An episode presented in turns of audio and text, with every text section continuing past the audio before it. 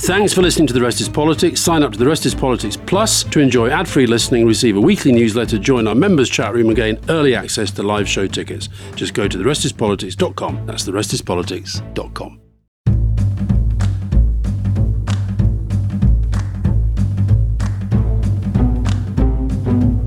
Welcome to The Rest is Politics with me, Rory Stewart. And with me, Alastair Campbell. And uh, we're, we're about to talk about the extraordinary death of Yevgeny Prigozhin, who just got killed in a plane explosion, it seems. We're going to talk about Narendra Modi in India. We're going to talk about Nadine Dorries, and we're going to be touching on the more general question of how one deals with media management as a politician. And why are we doing that, Rory? We're doing that because I have been told off by Alastair for not successfully controlling a slightly lamentable interview that I did in the Times. Um, I'm also, for people who are watching, I am wearing a hoodie, which, as people will imagine, is something I regularly wear. And uh, Alastair is also wearing a hoodie, but this hoodie is a gift from Alastair. And it says looping back on it, as well as the rest of politics on the back. The other one says 100%.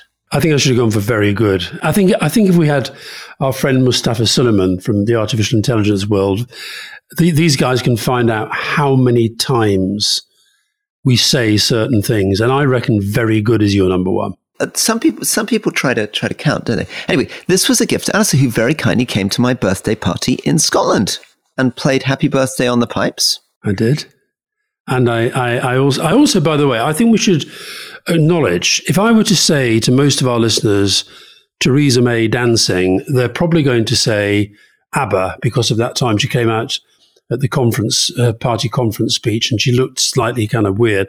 But I have to say, Rory, you and she were the first on the dance floor when the Ceilidh band started up. And I thought you both knew your steps. She was pretty good, wasn't she? I really did think she was pretty good. Yeah, I was impressed. She said she'd been taught at school. Ah, okay. As, as indeed were you. I mostly was trained in the army. Uh, they put a lot, you know, in the army, they literally in the Black Watch, they would do, we do three hours a week. The pipe major would, would put us through our steps. It was a very, very serious training. Wow. All the officers had to go through dancing training. Yeah. Oh my lord. Isn't that a bit, isn't that a bit woke? we could only dance with men, of course. There were no, no women in the mess. So we, we. Totally woke. Totally woke. This was my father's job during the Second World War. So, right in the middle of the war, my father was the officer commanding Scottish dancing in his battalion of the Black Watch. So, when they weren't training on how to fight the Germans, they were, they were learning how to do the eightsome reel. Very good. Um, we should also mention there were lots of interesting people at your 50th birthday party. Um, quite a few of them went to your old school, quite yeah. a few pinky rings in the room. Um, I was pleased to say not that many politicians. I've mentioned Theresa May, Alex Chalk was there, the Justice Secretary, and I thought David Gauke went even better than I did at getting the right present for you. Yeah, so David Gauke gave me a picture of a footballer and uh, as you know, I'm a huge fan of football. It wasn't just a picture; it was a framed. It was a huge framed thing. Well, this this this is where, of course, where I, I, I challenged. So I had to text David and said, "Who on earth is this footballer?" And the answer, Alastair, is Darren Bent. Darren Bent. There we are. So I now have a, I now have a huge picture of Darren Bent given to me by David Gauke, which will go in pride of place somewhere. I'm not quite sure where. Maybe I could hang, hang, it in the main room over the fireplace. So. Well, listen, it was a very nice. We had a very nice time. Beautiful part of the world, um, and I came back via the Traquair Book Festival, which was very nice. I was grilled by a couple of uh, students. School one was still at school, one a student. Anyway, we'll come on to your book later, Rory, because you're right. I don't think you went into that interview in the Times with the aim of getting a headline that said Rory Stewart on Alastair Campbell. It's a daddy thing. Did you? And, no, and, and I think perhaps your advice would have been that the words politics on the edge, his new book, would have been helpful in the otherwise 3,000 word article that they flew to Jordan to do. Yeah. I think they would. Now, should we go to Mr. Prigozhin, now resting in peace somewhere, along with several of his senior Wagner Group right hand people and a crew, pilot, a co pilot, and the one woman who was on the flight all dead. And I don't know what your initial reaction was, but I couldn't resist myself, couldn't stop myself tweeting a couple of things. The first was I guess it's beats falling out of a hotel window. I can come on to name some of the ones who've done that. But also, I did I did do a tweet saying, "Come on, Vlad, you know you want to do a thoughts and prayers with the family at this difficult time." Tweet, and lo and behold, shortly afterwards, he released a statement saying how sorry he was. So, so it, it is absolutely unbelievable. So, just quick recap: um, Prigozhin and and anyone who wants more details on him, we did an interview with Richard Engel, which is on our main feed. And Richard Engel is this extraordinary journalist who followed Prigozhin's story on the ground through Ukraine, Syria, Central African Republic, and we interviewed him just after Prigozhin's mutiny. So Prigozhin, man who was a criminal who spent many years in jail, very, very much connected to the gang gangland world of St. Petersburg, rose to be this great uh, chef for Putin, set up a massive catering company, became a billionaire with government contracts, supplying schools and, and government offices, set up this mercenary group. And it was important. I mean, it played a, a small role anyway in the initial invasion of Crimea, been critical in Africa, particularly in the Sahel, where increasingly governments who were reliant on the French and the United Nations, places like Mali, have expelled French troops and said they want to get rid of 13,000 United Nations troops and instead replace them with these Wagner Group mercenaries who act as bodyguards and who pay themselves by taking minerals out of these countries. And the Russian government initially uh, said they had nothing to do with the Wagner Group at all, declared it that they had no connections. And Prigozhin initially sued journalists who suggested he had any connection with the Wagner Group, but that all flipped around with the Ukraine war, where he began to appear openly with them in the front line. Seems to have become quite a popular figure with the Wagner Group mercenaries themselves, many of whom are ex criminals, and got into a fight with the Russian military command, saying they hadn't supported him properly because he'd been fighting on the front line in a place called Bakhmut. He was withdrawn from the front line in April. His troops were withdrawn. He then uh, launched basically a military mutiny and started marching up the main road towards Moscow, called it off at the last moment, reconciled, this was two months ago, with Vladimir Putin, who promised him safe conduct. He appeared a little bit, as we've discussed, in the fringes of a meeting with African leaders. He went back to the Sahel, where he was photographed again with his troops. Everything seemed to be stabilized, and he returned to Russia and then was on a plane. And on the plane with him was uh, Utkin, who was the founder of the Wagner Group and who was the man whose call sign was originally Wagner, was on the plane with him, uh, and also the head of his security detail. The three main people, core of the Wagner Group, and their plane blew up. The other one who was on there was a guy called Chekalov, Valery Chekalov. who was the money man. He was the guy who was in charge of non-military business interests, which were serious and profound and and wide ranging. Um, and, and by the way, we should say that of, of Utkin, that the reason he chose the call sign Wagner was indeed because it, he was Hitler's favorite musician. And Utkin, when they finally found, I don't know what state his body was in, but when they were doing the testing on it to establish that they were indeed the leaders of the Wagner group, they would have found on his body lots of neo Nazi tattoos because apparently his body was, was covered with them. Um, and we were on coming on our back back through France when it happened, and we're in this. Fiona and I was staying in this hotel, and I was just channel hopping through all the news channels, and every single one was talking about this to the exclusion of virtually everything else. But in Russia, of course, it's not been that big a deal. Peskov, Putin's spokesman, has said it's a complete and total lie, which is usually code for it's true. complete and total lie that they had any involvement whatsoever. Uh, Putin said he was very sorry to hear it. He was a very talented businessman who made some bad mistakes. But of course, the message it sends to everyone inside Russia is you know, he may have been weakened by the mutiny, but if you step out of line, this is what's going to happen. And to, to, be sort of clear, sort of read behind the code of what you're saying, I mean, there's no doubt at all that this is something that was ordered by Vladimir Putin, that was executed by his intelligence and security forces. Um, we've got some quite interesting uh, messages coming into us from people who are very, very well placed with sources. And although it's still evolving, they seem to be pretty clear this was not a GRU operation, not a military intelligence operation, but almost certainly an operation, of the FSB, uh, that there were certainly attempts, it seems, to persuade the flight attendant to carry a bag on board, or at least to put something in her bag.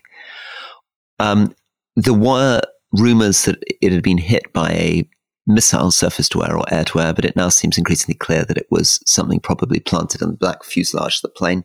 The plane blew apart spectacularly on the two month mm. anniversary. And I think Putin, when he says he has nothing to do with it, uh, this is very, very normal. The nods and winks and lies are very much the way that he operates. And, and actually, it, it's part of the general thing that you've talked about, which is the sense of a mafia state, because the old Soviet Union, with all its problems, would have probably tried somebody like this. It might even have been a show trial, but they certainly would have tried to use the rule of law. This man had clearly mm. committed an act of treason. He'd mutinied against the Russian state. And that's what Putin called it in the in the first stage, didn't he? He called it treachery.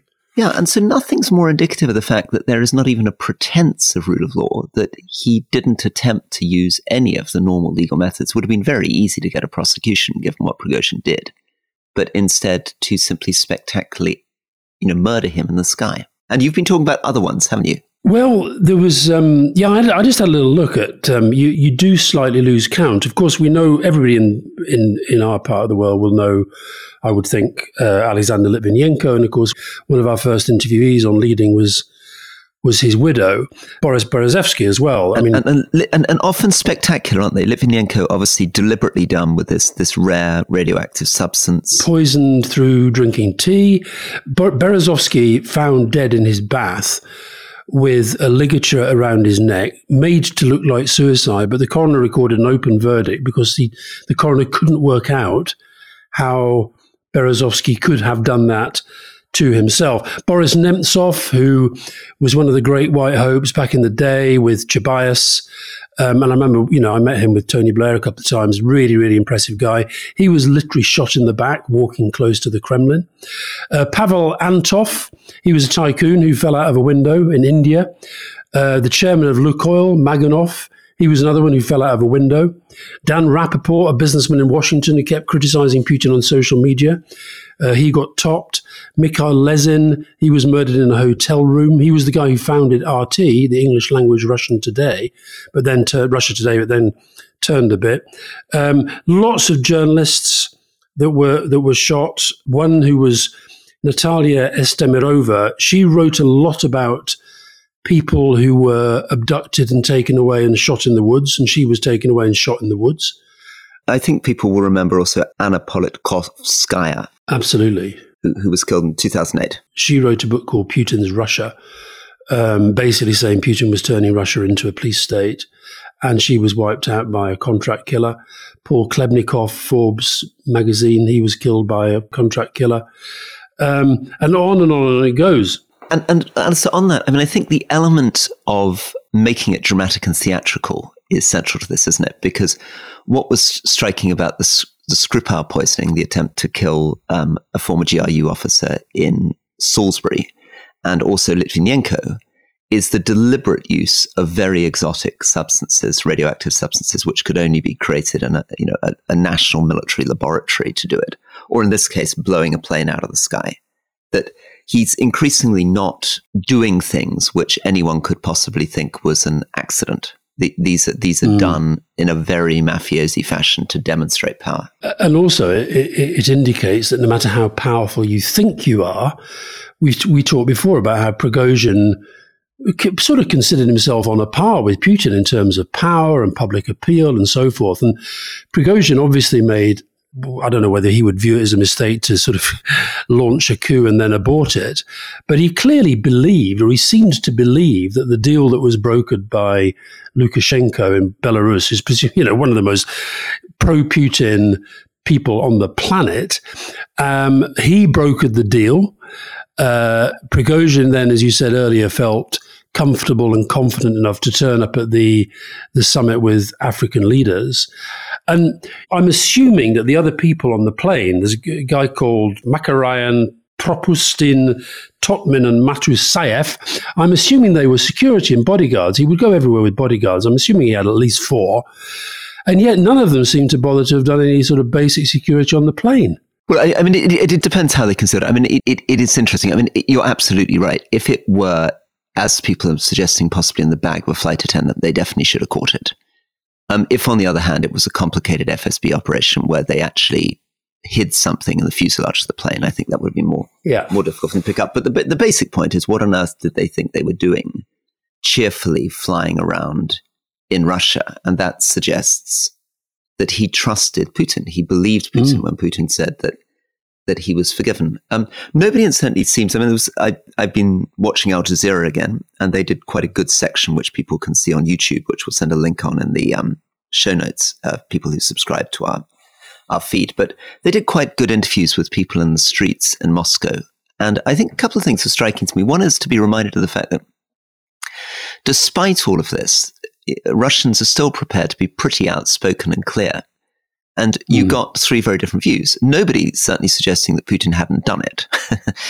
so there was one lady saying this was absolutely the right thing to do. It was a matter of honor. And man then saying, you know, this man is a national hero. We should absolutely mourn him. And you can see the sense that the, at the Wagner Group offices, people bring flowers. And then a third man saying, no, no, no, this is a, this is a matter of illusion. Prigozhin wasn't on the plane. Um, you know, he will have miraculously mm. escaped.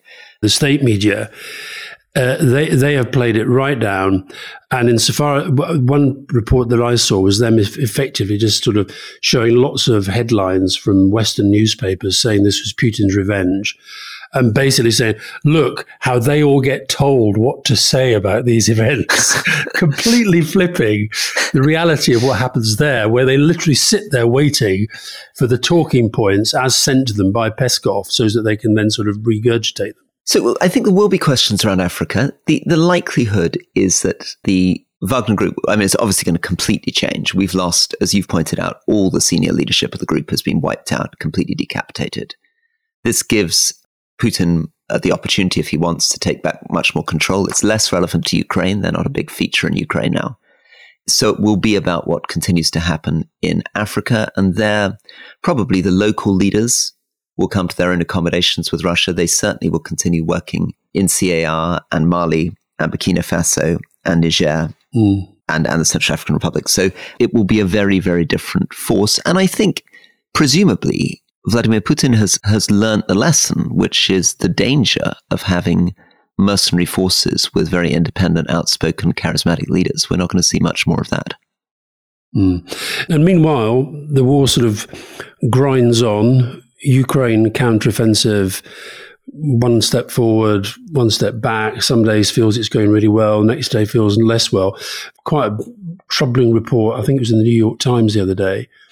There are no official figures of Ukrainian deaths. The Ukraine government says they're a state secret. But American sources talking to the New York Times reckon about 70,000 dead Ukrainian soldiers, 120,000 injured. And another piece we should maybe put in the newsletter from Quentin Somerville, the BBC, an interview he did with a woman called Margot, who's doing the administration in the in the military mortuary, including having seen her own partner come in dead.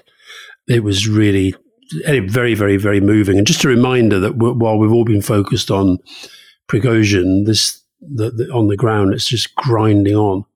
Yeah. So we also wanted to touch on India, which is a country that we must do more on. And we keep saying this, and I think we've got an opportunity. You were watching a speech by Narendra Modi, the, the Prime Minister of India. Um, and I'm going to just give sort of very, very quick background. So Narendra Modi has been Prime Minister of India since 2014. He won the first parliamentary majorities for the BJP, the Hindu Nationalist Party, which he's the leader of.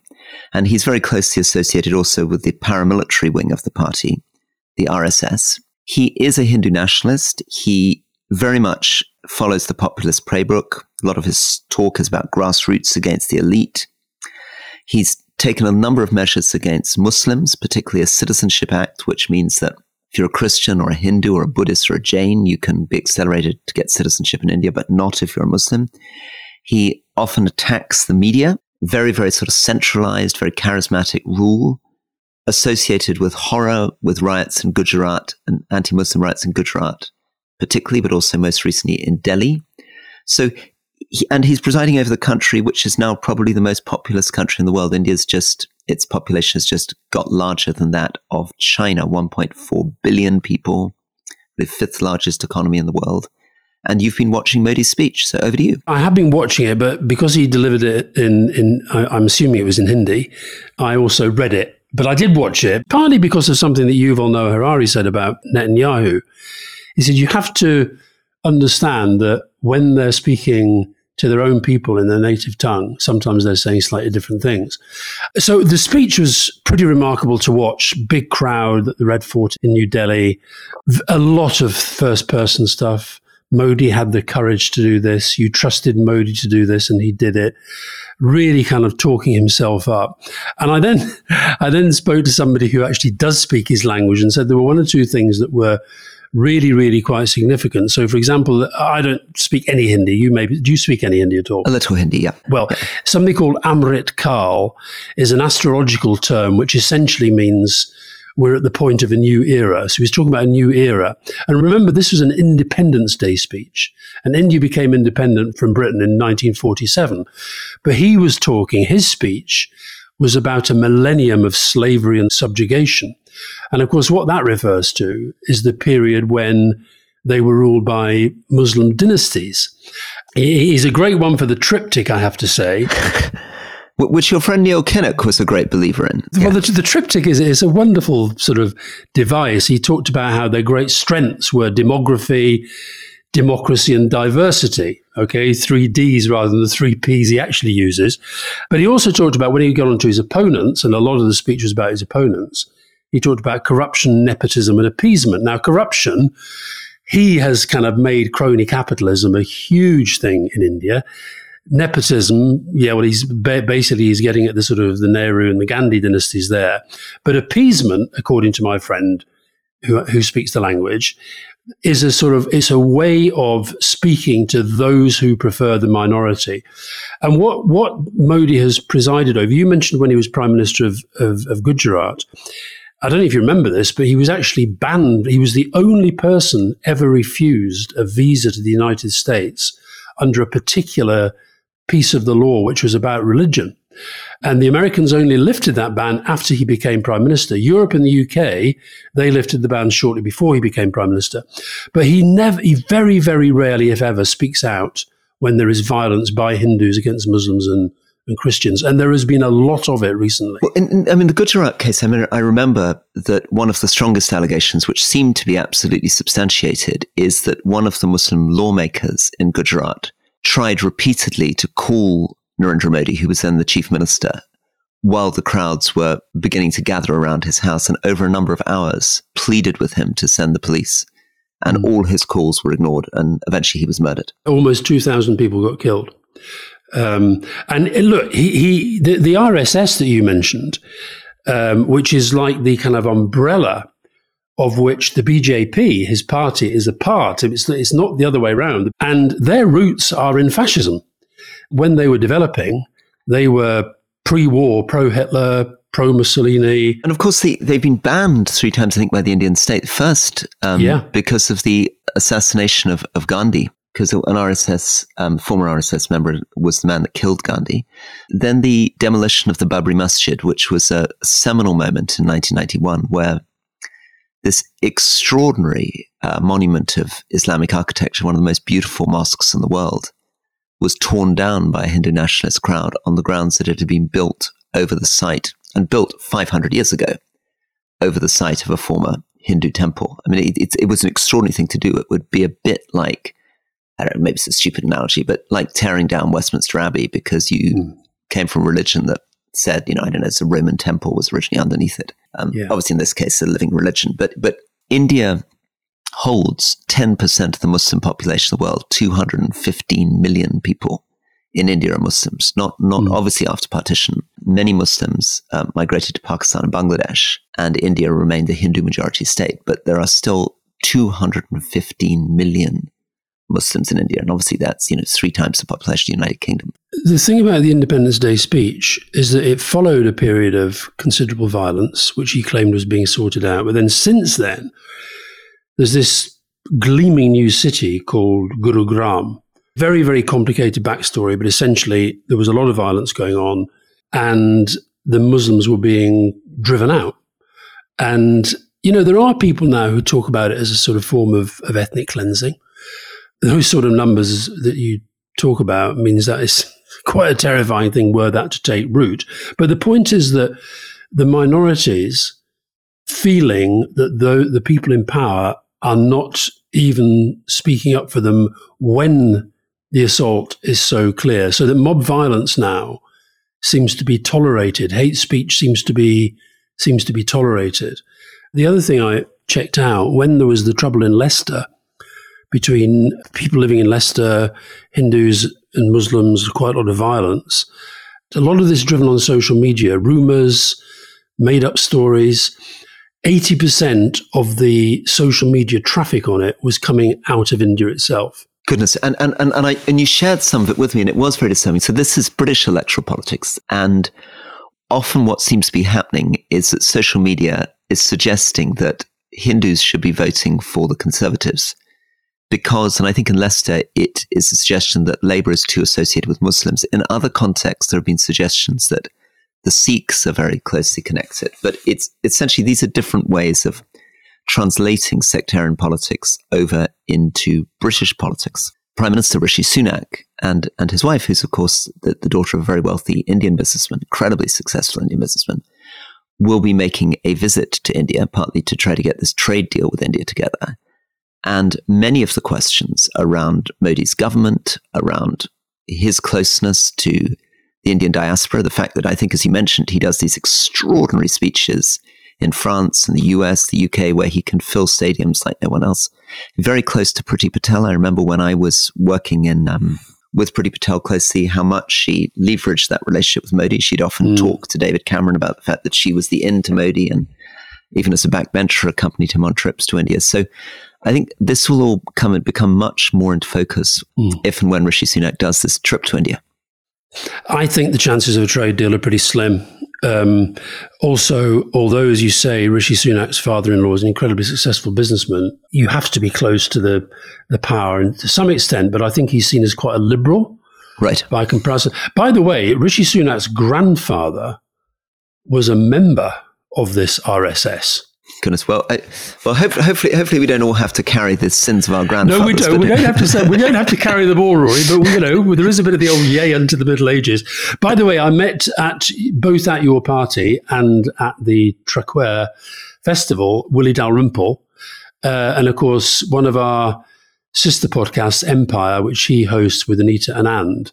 He, I mean, he knows more about Indian history than anybody I've ever met in my life. He was reminding me, by the way, that there is a country in the world which celebrates independence from Britain every six days. which is a reminder of how powerful we once we once were. Great to see Willie Dalrymple out there dancing with us uh, on Saturday night, dancing in a splendid fashion with uh, Dalrymples and Frasers all allied with the Stuarts and not being too aggressive towards the Campbells. Actually, his family were very close to the Campbells, of course, so you'll be you'll be pleased with that. They they organized the massacre of Glencoe, which you guys you know executed for them. You were like the Prigozhin, and they were like the Putin at the time. Thank you, thank you so much for that comparison. Very very nice. I once got asked to leave a pub in Glencoe.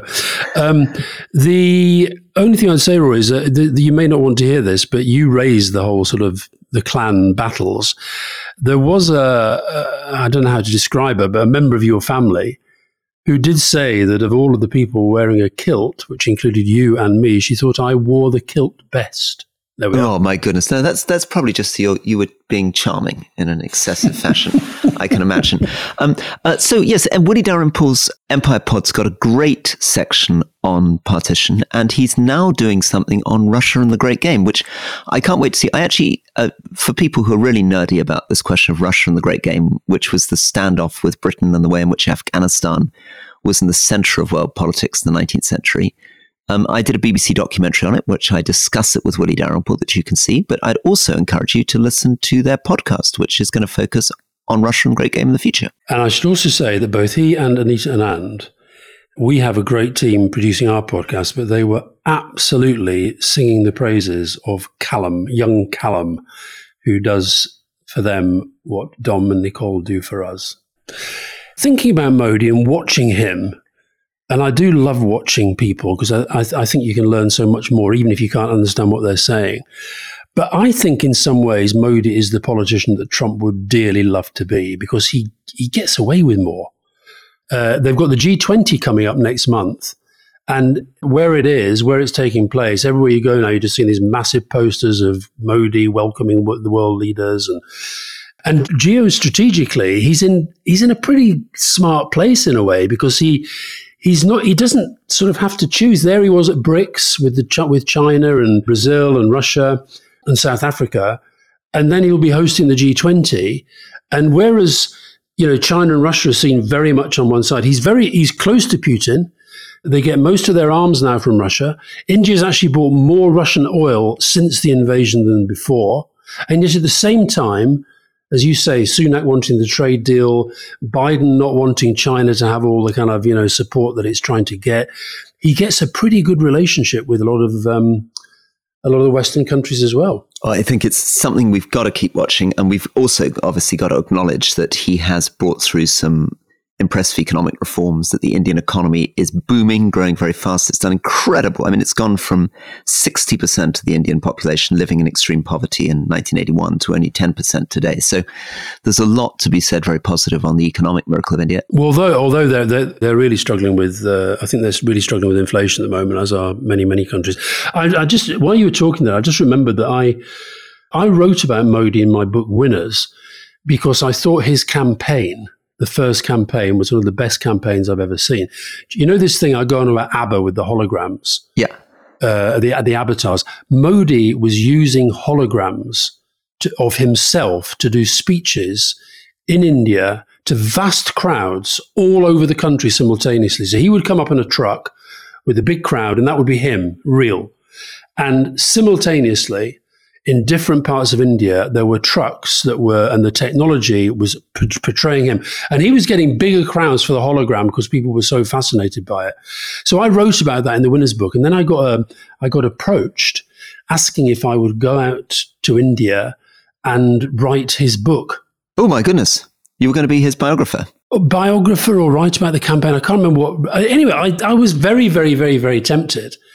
And I'm sort of glad I didn't do it now, given where the Modi story has gone. Couldn't agree more. But but as you say, I mean, incredibly powerfully placed now, and and in some ways, as China runs into economic headwinds, which we got, again is something we're going to have to get into a bit. India's going to be in a very interesting pole position. Mm. But on that, I think let's take a break and see you in a minute.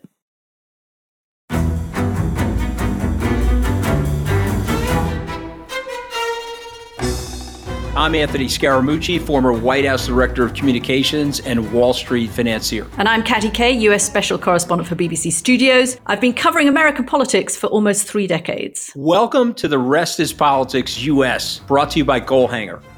Go on, tell us, were those donations you made, like Obama in 2008, was that idealism? Were you hoping to get something out of these campaigns that would serve your own business interests, for example? So I think this will either make this podcast incredibly successful, Katty, or people will be horrified and they'll shut it off right now because I'm going to be very real with you. The Obama donation, I had gone to law school with President Obama. We were not classmates. I was a few years ahead of him. It was 2007. He was then Senator Obama. I had a check in my breast pocket. I went over to the senator. I said, Senator, I said, you and I didn't really know each other in law school, but I'm about to hand you a big check. Can I lie to my friends and tell them that you and I knew each other in law school? Well, Obama looks at me, had the best smile in American politics since Jack Kennedy. Forever. Yeah. He lights up. He looks at me and says, I'll tell you what, if you double the amount of the check, we'll take it back to Hawaii. Okay. And I looked at him. I said, You're done. I had another check in my pocket. I ripped it up. I doubled the amount of the check. And I'm going to tell you right now, I've been to more White House Christmas parties during the Obama administration than the Trump administration. In this pivotal year for the United States, democracy, and world affairs, Britain's biggest podcast, The Rest is Politics, is launching stateside. Uncovering secrets from inside the Biden and Trump inner circles and how they shape the world's most important economy, but also the global economy too. New episodes are released every Friday morning. Just search The Rest is Politics US wherever you get your podcasts.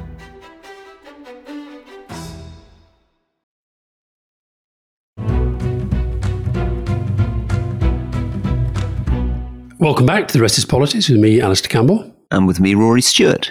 And how's your, how's your artificial intelligence development going on? Well, so, so we, we've been doing a lot on AI, as I think we should. And we've got an interview out, uh, both of us, with Mustafa Suleyman on leading, which I'd encourage people to to listen to. Mustafa Suleyman is unique. I mean, he's the only man who's now founded two of the most important AI companies in the world. He was the co-founder of Google DeepMind. He's a really interesting Brit from a working class background, half Syrian, who has become one of the central figures in the artificial intelligence revolution.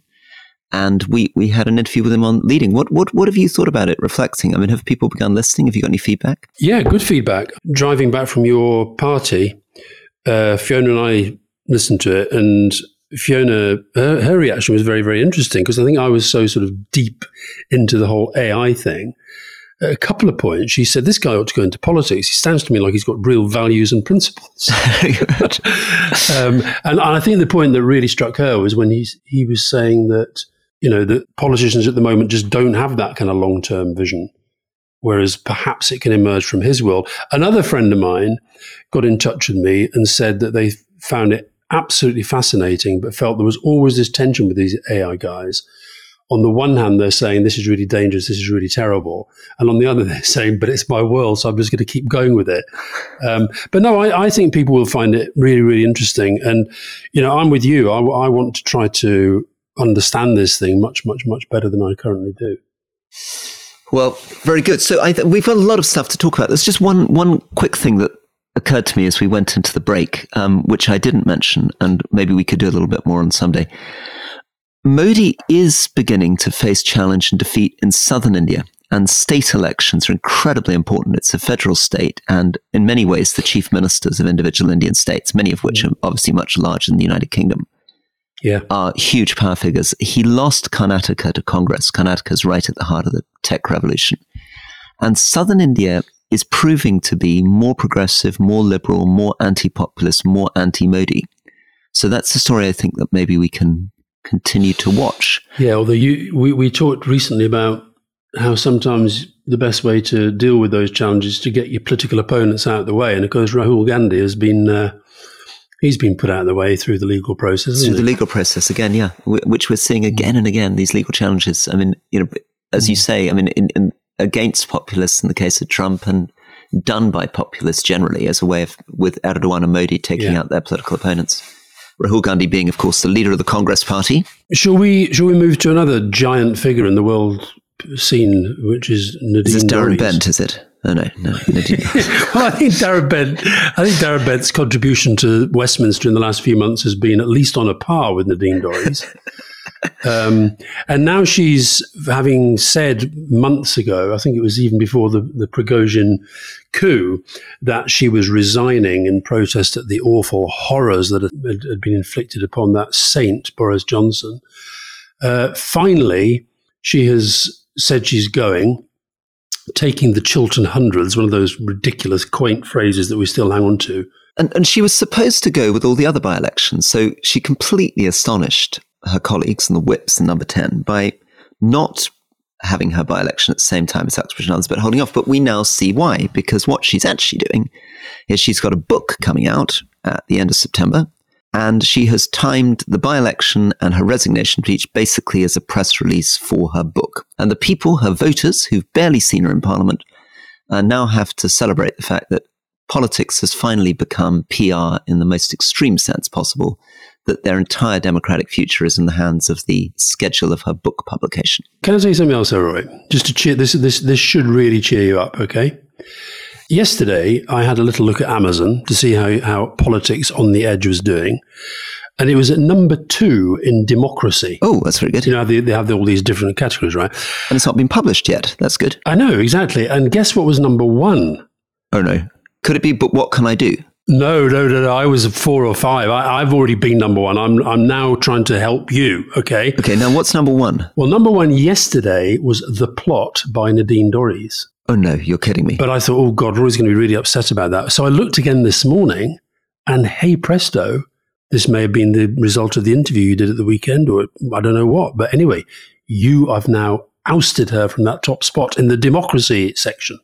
Well, it's going to be pretty intense September because my um, book is coming out this exactly the same time as Theresa May's and exactly the same time as Nadine Dorries's. So hopefully we're appealing to different parts of the British readership, or we're all going to be in trouble, aren't we? Now, by the way, I, I made the mistake there of, of, of, mentioning the Chiltern Hundreds, which is what you apply for to call a by election. Yeah. And uh, it seems that some of our, our listeners want to know the background to this phrase. Under a resolution of the House of the 2nd of March 1624, members of Parliament cannot directly resign their seat. Death, disqualification, and expulsion are the only means by which a member's seat may be vacated during the lifetime of a parliament. There are two such offices that are used for disqualification Crown Steward and Bailiff of the Chiltern Hundreds and of the Manor of Northstead. So basically, you have to uh, you have to apply for an office that doesn't really exist. Yes. What a load of nonsense. So, so I, I think the point is that um, that you're not allowed to have something called an office of profit under the crown at the same time as you're an MP. And the Steward of Chiltern Hundreds is one of these offices of profit. So it's a legal fiction, first introduced by a man called John Pitt, 1750s, that, that the elegant way out, because you, you apparently, I think, yeah, as you say, you can't resign, but you can disqualify yourself by taking an yeah. office of profit under the crown. Um, really interesting thing also, there's been some good studies on by elections. There used to be prodigious numbers of by elections. I think over 80 in a parliament were normal at the beginning of the century because members of parliament then were not paid. And they were older. And they were older. So many of them died, but many of them would just resign. I mean, they, they'd move on to other things. And it reduced very, very dramatically as parties became more professional, as we got professional politicians. People tended not to leave between by elections. You can see this very, very steep, steep decline. So it's a big change in British politics, people would have been applying for the Chiltern Hundreds again and again and again if we'd been back in 1900s. I think Nadine Dorries was a first because I think this is the first time there's ever been a resignation letter to the Prime Minister that wasn't actually sent to the Prime Minister. Oh, and where was it sent to? The- it, it was sent to the Daily Mail. So it was published in the Daily Mail. So I don't know whether Rishi Sunak has time to read the Daily Mail, but that's how people found out about it. It was it's a completely astonishing speech. I mean, essentially, the resignation letter is. I mean, it's it's the most outrageous resignation letter you've ever read. I mean, normally you leave with a pretty short statement. I mean, yeah, go on. Give us a sense, Alastair, of what the normal standard resignation letter would be. It'd be about a page long, and what, what points would it hit? What's a normal resignation letter? I'd say a normal resignation letter would be uh, fact of resignation, reason, followed by brief assessment of contribution to political and public life, followed by nice words about the prime minister if you're leaving nicely, and not very nice words, a bit neutral if you're feeling you've been booted out unfairly. And generally speaking, not brutal towards the Prime Minister. So you can hint at it with a bit of, you know, we've had our policy differences, but I remain loyal yeah. to the party and my constituents and all this kind of stuff. Yeah, although I, I, guess, I mean, it's ludicrous to put Geoffrey Howe, who was at least a serious figure, in the same breath as Nadine Dorries, but people were comparing her letter, not to his resignation letter, but his resignation statement in the Commons really was devastating against Margaret Thatcher. I think Nadine Dorries made some pretty powerful points. But I remember when I did my first volume of diaries, and I, I, was doing an interview with Al Gore in the process while I was editing them, and and and I was we were talking about it, and he'd he'd done some really good books, and mainly about the environment. But and I remember he said this thing to me. He said, you know, the most important thing about a political memoir, don't use it to settle scores. And I think that's quite a good piece of advice. You know, don't explain things, but don't use it to settle scores. And the trouble with her letter is that, and clearly, as you say, it relates to her book. It's all about settling scores, and it's all about feeding this mythology that somehow people like Johnson and her are victims of some terror. Even the title of the book, The Plot. No, it's incredible. So, what, what, one of her central claims is that there is a shadowy elite that is running a conspiracy. So she says, why is it that we've had five British prime ministers without an election? Answer, a shadowy elite is undermining them. It's completely mad, right? I mean, the reason mm. we've hmm. had five British prime ministers is David Cameron lost the Brexit election. Theresa May couldn't get her deal through, and indeed Nadine Dorries was one of the people who brought her down. Uh, Liz Truss bankrupted the economy and Boris Johnson got involved in a scandal. So the idea that the, the reason they're not there is because a shadowy elite is somehow kind of pulling the strings. Instead of which, what we have is very, very open politics in which you can see members of parliament, who are obviously elected members of parliament, going through voting procedures to get rid of their leaders for quite different reasons. All the leaders are resigning. But and yeah. Nadine Dorries has been involved in bringing down some of these people. So it's completely weird. But no, sorry, more than weird. I think it's actually sorry. I'll go further than that. I think it's disgusting and I think it's deeply dangerous. I think in the modern landscape, to go around claiming there is a conspiracy of shadowy elites undermining our democracy is not just populist nonsense, it's deeply, deeply damaging to our whole state. And she should be very, very careful doing that. Uh, uh the other thing to say is that the idea that any other prime minister in our history would have put Nadine Dorries in the cabinet is absurd. I remember once being on Robert Peston's show with her. You can probably find it online because I think there's at one point where I, I, I'm literally almost banging my head on the desk because I'm realised I'm with somebody who literally just, and I say that at one point, you literally are just talking utter nonsense. It was about Brexit, but she was talking absolute factual gibberish. I think she's got a certain. She's not stupid. She's got a wisdom. She's got a sort of street wisdom about her. I think she's obviously very good at manipulating people like Paul Dacre to get him to sort of you know treat her like a serious politician. She's now got this TV show. She's obviously a very successful novelist and all that stuff. But I just thought, in terms of politics, this is just a sign of how low our politics has fallen that she was in in charge of our culture. And do you remember that? You know, the other thing we should put in the newsletter that clip of her at a select committee when she's having an exchange about the, the, the, the, governance and the financial standing of Channel 4. And it's perfectly clear that's one of her big responsibilities. They've got this big plan to, quotes, privatize it. She doesn't know how it is meant to operate big part of her, her brief. She's making radical policies and doesn't understand it. Anyway, I do think it's completely disgusting to have delayed the date of her by election purely in order to do publicity around her book. is is completely hmm. horrible and bizarre. Um, now, meanwhile, I am obviously touched me because I'm also publishing a book. So you're not. I am. I am politics on the edge. Apparently, yeah. Um, I, the reason I've been thinking about it is I just for the first time in many, many months, did a big interview. And it's something that obviously I was much more used to doing when I was a politician. Now I'm not a politician. I find myself really out of the habit of it. And I was reminded of how bizarre it feels to suddenly wake up to a whole series of WhatsApps from friends and former colleagues talking about an interview and then read it and realize the way in which you're being presented to the world. So just to quick context Janice Turner, who's a Times journalist, traveled to Jordan to interview me, which is pretty surprising. The Times still has the budget to send people to Jordan to interview someone. Um, and on the basis of, I guess, she spent probably an hour and a half with me, produces a complete sort of psychological analysis of me, um, of my daddy complexes, of my relationship with women, of you know. And I sort of, sort of, I want, to, I want to start with that and say, for you as a journalist, do you guys not feel sometimes that maybe spending an hour and a half with someone doesn't really qualify you to give a full psychological analysis of their character?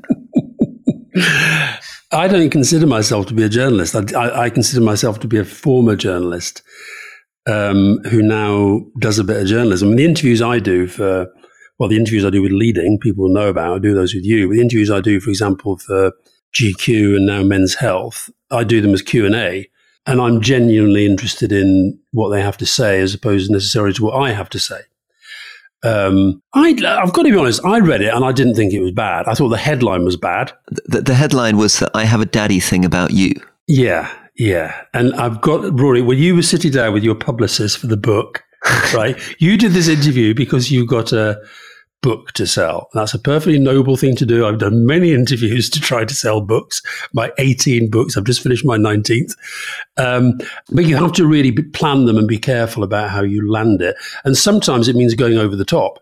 Sometimes it means that you want to get to a point where the interviewer is saying, "Oh God," and he mentioned his bloody book for the fifteenth time big theme, etc. Um, by the way, you did a fairly big interview. We did an interview together for the Observer ahead of our Harrogate show, and I thought that came out really, really well. But that's probably because I was I was driving the strategic message and you were just dipping in and out. Exactly, exactly. No, no. My, my, my problem is that I, I find it very difficult to avoid fully answering the questions. And now that I'm not a politician, I'm even more embarrassed about trying to get back on message. So, and I think the lesson I've taken from it, sadly, is that you can't be naive and that you have to accept that these are artificial structured things. You're Yeah. doing it for a reason and you've got to approach it quite cautiously and not think that you can completely lay back and just chat in the way that you can to a friend. I mean, it's a, it's a stupid thing to say, but, but, but the public should be aware of this. I don't think it came out that badly. And and I think what happens a lot often with these interviews is that your wife reads it, your mum reads it, your friends read it, and they'll sort of highlight one or two things and say, well, that was wrong. People get really offended if something's factually wrong. So, for example, there was a bit where you talked about me Uh, the Albert Hall, and I turned to you and said, that's where I nearly Yeah. killed Yeah. myself, right? And she said it was at Phil Collins. Right. Now, in fact, it was Eric Clapton. Right. So when my daughter Grace read it, she read it, and she was sort of sitting on the sofa reading it. She she sort of laughed a couple of times, and did it. but actually, the thing that she really stuck with her: why did they get that wrong? Right. So that's how people react if they know. And then my mother's not that happy to have her husband portrayed that the reason he died at 92 is that he was a, you know, a heavy drinker and a smoker. I mean, as she points out, um, that he made it to 92 and actually he, he wasn't particularly heavy smoker. He had a cigarette catchy. But here's the thing, Rory: did did a person who doesn't know you, but who might buy a book and might be interested in politics and might be interested in what you have to say about the world, did the piece as a whole give a sense that you were quite interesting? The answer to that is yes. So it's fine. One of the things that I notice is that the first thing that you realize that something odd is going on is that all my former political colleagues, including current members of the House of Commons, immediately WhatsApp you saying, great interview, well done, really great. and then you begin, you know, meeting ladies in the street in Creeful like, like, like I was horrified by that. Rory, because they are still in that mode that you confessed recently you got into when you texted David Cameron to say great speech. And the best thing to do is ignore all of it and think that here's the something, Rory. The only thing you can control in life are what you do and what you say about what you do. That's it. So focus on that. And I suspect what happened, you were quite pleased and flattered that they bothered to put somebody on a plane to come out to Jordan. You were probably quite relaxed because you knew you were coming home and and I think I think people like the fact that you just answer the question. Um, but sometimes, as the question is asked, a little part of your mind needs to think, why is she asking this? And how do I get this back onto something that I want to talk about? And I guess the only final thing that's my grumble, and then we'll move on to this more interesting subject, but is is just that is is the I think the thing that threw me most aback is that she said um, uh, Rory doesn't like women, and that she'd Mm. had friends who'd sat next to me at dinner, and I hadn't asked them any questions, and I sort of, I thought that's a bit of a cheek. I mean, I'm not sure that I fully understand people on the basis of meeting them briefly. Who knows why she thought that, but I don't think that's fair.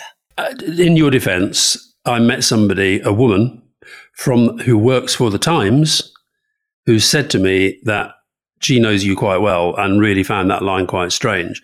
Look, I think interviewers like to make interesting observations, but I just wouldn't take it too seriously. Just enjoy the the fact that at the end it said, if you want to buy the book, this is where you go. Because that was the only reason you were doing the interview. Very good. Oh, by the way, before we go, before we go, before we go, before Yeah. we go, and I think as we've gone on so long about Prigozhin and Modi and now your Yeah. bloody interviews, right? Yeah. I think we should do Rubiales as the number one Good. question because we've got lots of questions in question time. But what did you mean in the interview when you said that you didn't think that the podcast would survive a Labour government? Because I have to say, Rory, I have to say, Rory, I got lots of WhatsApp messages about that from Tory MPs saying, by the way, if Stewart decides he can't do it in a Labour government, I'm available. Well, so that's so that's a great, great. No, so obviously, I'm worried that your tribalism will become so intense that every single conversation will become really, really fractious. Because the point at the moment is you lay into Rishi Sunak, and I slightly half-heartedly defend him, and we sort of move on. But I think by the time Labour's in power, as soon as I raise every week something that's going wrong with what Keir Starmer's done, I think you're going to jump down my throat like a like a Rottweiler. No, I won't. I think you are finding it quite difficult to criticise Sunak in a way that I think you should. Um, look, for me, you may think I'm tribal, But I'm very critical of Labour compared to what I used to be um, with regard to Brexit, with regard to not being bold enough, with regard to my dislike of the Ming Vase strategy. And I think in government, don't forget in, in government, you've been you've worked inside a conservative government, I've worked inside a Labour government. I think I'll be able to give a perspective that is interesting, insightful, with a bit of experience. And and also don't forget, Rory, maybe one of the reasons why I sometimes I'm a little bit cautious is because I am very, very, very friendly with some of the people who would be part of the government. Anyway, listen, David Gauke, Johnny Mercer, William Hague, Andrew Mitchell. There's lots of Tories out there we could get. Don't worry, Roy. If, if you if you feel you can't hack it, it's fine. I'm going to quote back to you. So I'm just going to say that, you know, you said sometimes I'm a little bit more defensive about Rishi Sunak than I should be. So I'm going to remember that when we're doing, when Labour's in power. Just see okay. whether I can occasionally say you're maybe a little bit more defensive of Keir Starmer That's than fine. you should be. That's fine. Absolutely fine. So, David Gauke, if you're listening, I really enjoyed the chat we had the other night. hey, I've got an idea. Listen, one of the things I thought is we could occasionally bring in a third person in our conversation, and we could have a we could have a sort of competition of who it could be. We could have a guest trilogy from time to time. Well, I was I did an interview the other day, and one of the questions I was asked was on leading, who would your dream interviewee be? Oh. And I chose. You'll be very pleased. I said I ended up with three. I said King Charles, because then I could take the mickey out of Rory's obsequiousness. Angela Merkel. I'd love to do Angela Merkel, which is why I ping off a message at least once a month. And the third one, and this was born by listening on the long drive up to Scotland to a 10 part podcast series about Banksy on the BBC. I'd love to interview Banksy. Very good. Well, well let's put him in behind Darren Bent. right. Question time will follow uh, we'll do Mr. Rubiales in that. Lovely to talk to you, Rory. Speak soon. Thank you. Bye bye.